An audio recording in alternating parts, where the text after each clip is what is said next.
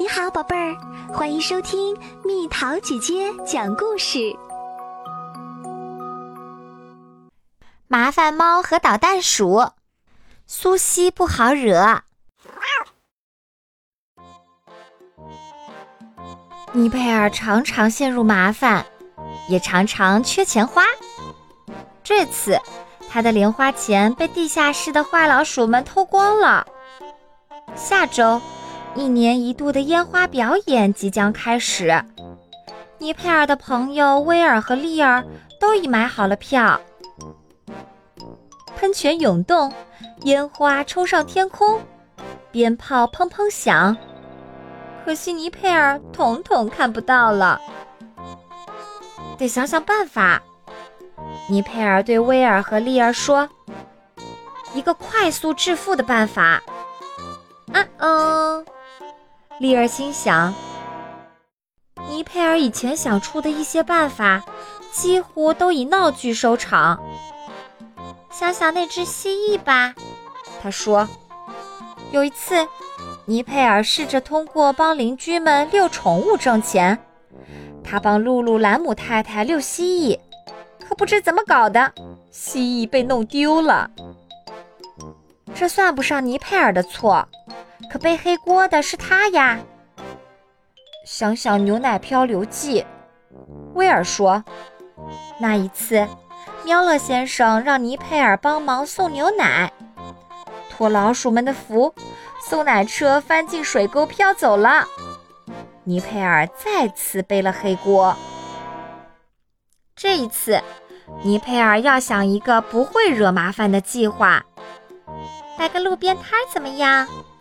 丽儿说：“于是，尼佩尔回家搜罗了一袋玩具。如果他的妈妈没有恰巧路过，这本该是个不惹麻烦的计划。他很快发现了尼佩尔妹妹们最爱的洋娃娃，还有哥哥蒙蒂的萨克斯管。尼佩尔又惹麻烦了。距离烟花表演只剩两天时间。”尼佩尔几乎绝望了。他看见威尔和利尔在自动洗衣店取家人的衣服，店里一片忙乱，大家都想快点洗完。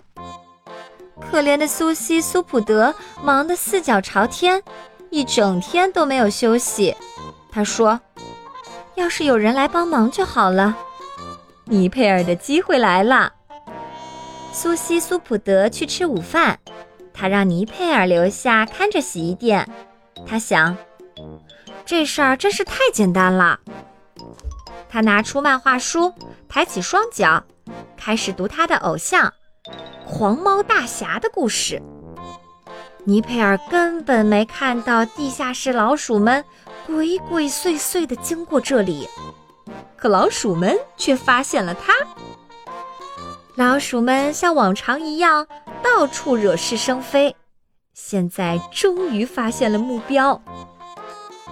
他们把待洗的衣服混在一起，调高温度，调慢风速。不久，满屋都是水蒸气。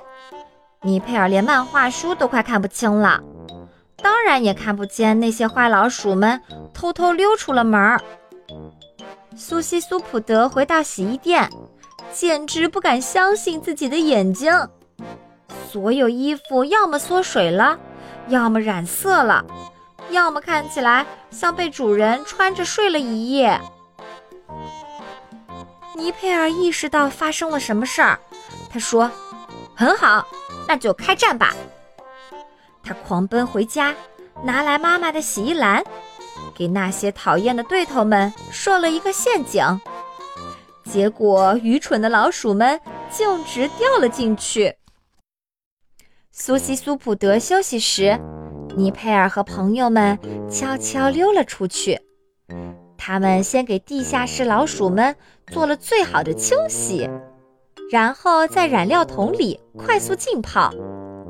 最后，尼佩尔还要回了自己被偷的钱。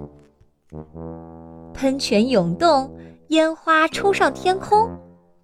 尼佩尔不禁想起还晾在外面的讨厌的对头们，很公平嘛，他想。无论如何，这一次老鼠们总该明白招惹尼佩尔的下场啦。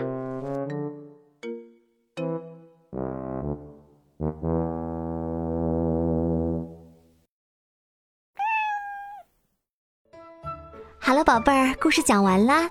你可以在公众号搜索“蜜桃姐姐”，或者在微信里搜索“蜜桃五八五”，找到告诉我你想听的故事哦。